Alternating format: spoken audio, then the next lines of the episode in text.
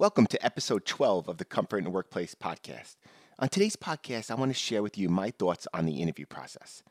I have been giving this a lot of thought lately and am frustrated with how poorly some approach the process, both those being interviewed and those conducting the interview. But before I get to my tips on approaching the interview, I want to share some of my thoughts on how you can go about getting an interview. then I'll talk about how to approach an interview if you're the person being interviewed and how to approach an interview if you're the one conducting the interview. Before we get started, I wanted to just put a little caveat out there. This this is going to be focused on leadership positions. It's not the, this is not for positions that require very specific subject matter expertise. So please um, take that take the advice for leadership positions. So to me, there really are three legitimate ways to get considered for a leadership position. Number one, internal role advancement. So advancing into a, a, a, the next level internally within your existing organization. Number two is leveraging your external network. And the third is leveraging an executive recruiter, especially if it's a little bit more of a senior leadership position. Executive recruiter is a, is a, a solid option. So if you're someone looking to get to that next level for the first time, by far your best chance is within your existing organization. Your existing organization knows you, and if your reputation is solid, they are most likely to take a risk advancing you to the next level.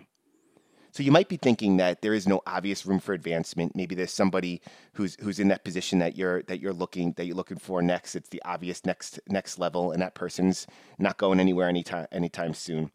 Um, but here, here are a few tips to make it work internally because I think you got to be creative, especially if you're in a smaller organization. So for me, I, I highly recommend you volunteer for special projects. So raise your hand, you know, get involved in some special projects. I know it adds to an existing workload, um, but I, I do think this is a great way to, to get some recognition. This is a great way to get exposure and to get your name out there. Um, for me personally, I raised my hand um, to participate in a leadership listening course. I was active and engaged in that course, and it, it, it eventually led to me um, helping to teach the, the leadership listening course. So really gave me a tremendous amount of exposure. I was able to um, interact with senior executives, and and um, and ultimately it led to additional opportunities being presented to me. So I do think it's really important that if you see a special project, a special initiative that might interest you, raise your hand, try to get involved. Another way to get your name out there and to get some exposure and recognition, participate in Q&As. So you always have um, town halls or senior executives that are that are giving large large uh, meetings, cascading messages. Raise your hand um, and, and ask a question. Um, to me, I, I did this quite well. Um, raised my hand. Everyone got used to seeing my my face, hearing my voice, knowing my name. But I would tell you to practice caution here. Um, you you could this could backfire on you. You have to make sure if you're going to ask a question you don't want to be too clever and try to put the person on the on the spot. Um, that's never going to treat they're never going to treat you well. You know, they are the senior executive. They have the spotlight. They have the microphone. You know, they have the floor. Um, they are they're they're going to win. So don't try to don't try to put them put them on the spot by asking a clever question. Um, ask a thought provoking question, um, but but make sure that it's in a it's in a positive light, not a not a negative light. And so the third way that I would suggest trying to advance internally um, is is by having an executive sponsor. You'd be amazed at um, at how uh, forthcoming executives can be with trying to help um, a young leader in, in their career.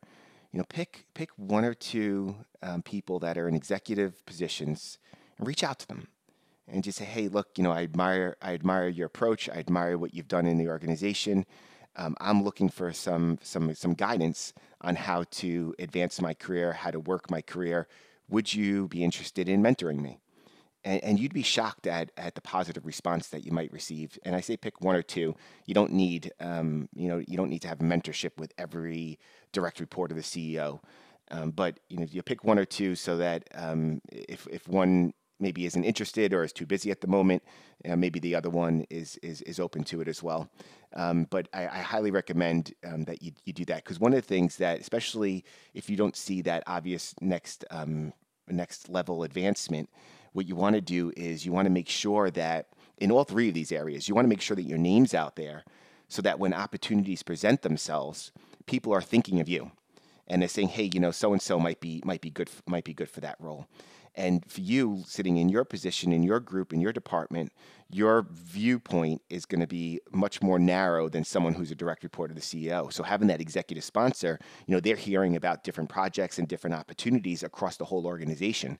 Um, so getting an executive sponsor is a tremendous way for you to, to get to get exposure. So for me, I've used all three of these and I've used them with very, very much success. I've worked in a smaller company there's just a few thousand people people globally, but I was able to move move around. I took risks, of course, um, but they were calculated risks, and um, I was able to to move from from one department to the next, support in different areas, working on different projects.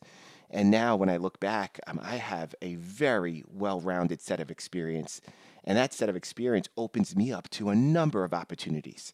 So, not just opportunities within one department, but people are looking at me as somebody who could go across multiple departments. They see that my, my skill sets transfer from department to department. And, and I'm just telling you, it, it, it, abs- it absolutely works.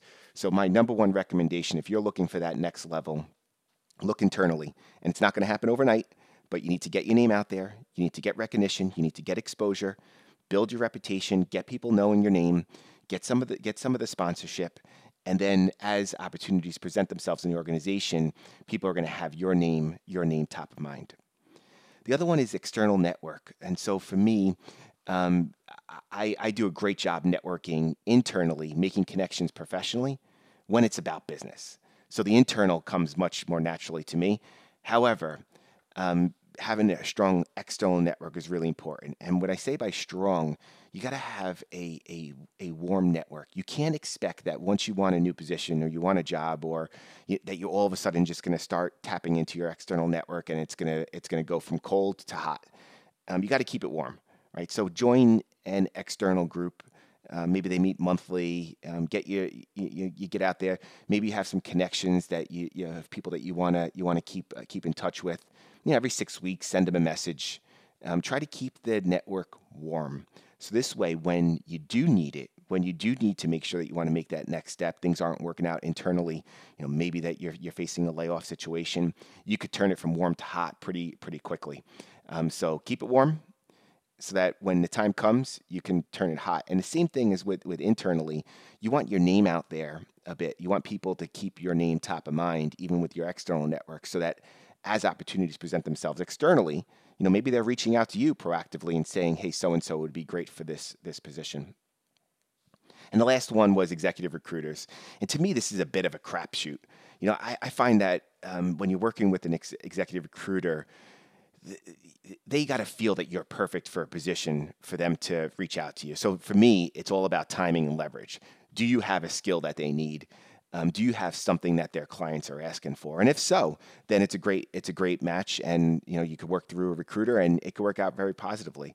Um, so what I would do is I would include recruit, executive recruiters that you respect and admire in your external network, and keep the connection with them warm you know every every couple of months every few months you know reaching out just hey you know how's it going you know let you know this is what i'm this is what i've been up to at my at my role keep them keep them informed of where of where you're at what opportunities might be might be interesting to you and so those are the three that I would suggest um, as you're looking to get an interview. And you'll notice that I did not include submitting a resume or application, especially when it comes to leadership positions. I have not had um, good good success with with that as just you know cold submitting your resume, submitting an application.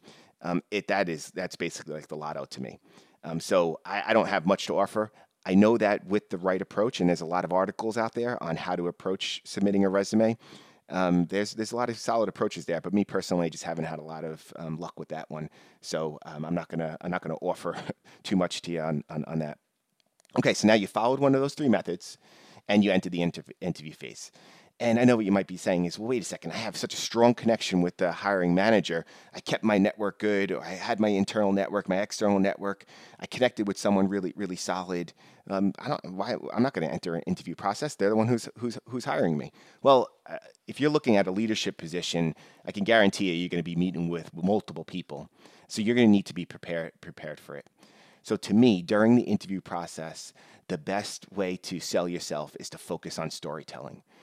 So this this by far is the, the best way to showcase what you have to offer. You don't want to resort to listing out your skills or experiences. You don't want to resort to reading your resume um, during the interview. So to me, I want you to outline a few stories that you think will resonate. And and each person that you're interviewing with may have a different perspective. So it could be as simple as what is their role in the organization? Are they CFO? Are they COO? Um, are they a, a marketing executive? Uh, so you know you wanted to pay attention to their role in the organization, the, the organization, because that could give you some focus on which story might resonate. But what I want you to do is I want you to have a few stories that are well rehearsed, and be ready to, to make sure that you have two or three high impact points. And so you want to say, okay, what do I have to offer? What is my value add to the organization? And you want to make sure that your stories highlight those two or three um, high impact points. Now, these stories are going to help paint a picture of what you have to offer. And so for me, I hate stock questions during interviews. And I hate that when the interviewer just reads off of a list of questions that were developed by HR or they, they pulled off of Google on, you know, these are these are great interview questions to ask. But you do have to be prepared if, if an interview starts work, working through stock questions or starts reading through your resume, you have to practice using those questions to pivot to one of your stories. Because remember, your two or three stories, your two or three high impact points are the most important message to get across during the interview. So now, even if the interview is about to end, I want you to take advantage of the is there anything else? Last question. I mean, most of the time, everyone's, was there anything else you wanted to add? And so you got to be able to summarize. So let's pretend that you didn't get any of your two or three points uh, across. You need to have a 30 to 60 second elevator pitch of what sets you apart, what makes you special, and make sure that no matter what, you cover your value add and you get that point across. Keep it crisp and keep it punchy. You could do that, and I guarantee you, you're going to do well in your interview process. Maybe not with all eight people that you're meeting with, but definitely, definitely with the majority of them. Okay, now I've been part of many interviews, both as the interviewer and the per- person conducting the interview, and I, I kind of hinted at it before. I want I want interviews that are conducted using natural conversation. I believe that that is by far the best way to determine fit. I can't stand when interviews are reading off a list of stock interview questions one by one. What makes you qualified for this role? Or tell me about your biggest weakness. Oh, I, it, it makes me sick. I got one, I was in one interview I got one one person sitting across me, and they were asking me stock questions throughout the whole the whole interview, and I just knew this was not gonna this wasn't go, this wasn't going well. It wasn't a good fit for me. But one of the questions was, "What would your followers say about you?" And I was I was I was just puzzled by it. Your followers. I, I hate this on on two levels. I don't create followers. I, I I create leaders. So that's not that's not my leadership. I don't I don't create people to follow me around. Um, and to me, when I when I take on a new team, I try to get the best out of that new team. I'm not hopping in there and looking to replace replace the team with people that I've worked with in the past. I mean, what kind of leader would, would that be? So I, I was I was I, am annoyed with those kind of questions. What would your followers say about you? Um, to me, I equally hate when an interview goes through your resume, line by line, role by role, asking you a silly question on a role that was from 15 years ago. Why are we why are we spending we're only meeting for 30 minutes or 60 minutes or maybe it's an hour and a half. Why are we wasting any time talking about a role from 15 years ago unless I have a story to tell about it that shows um, that shows that I, I learned from a mistake or that I, this was a, a, huge growth area for my, my career. But as the interview, you don't know that. And so, why would you waste your time looking at a role from 15 years ago and asking me some silly questions about a project that I probably barely remember. Um, and so, to me, as an interviewer, you should be using natural conversation to pull out the information you need.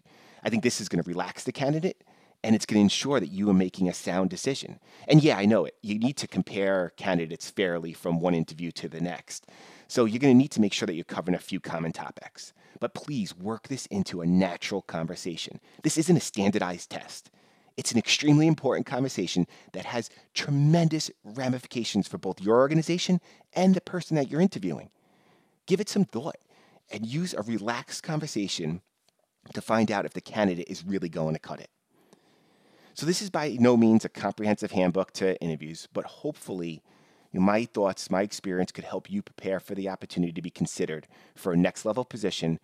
And hopefully, I gave you some practical advice for the interview process when being considered for a leadership position.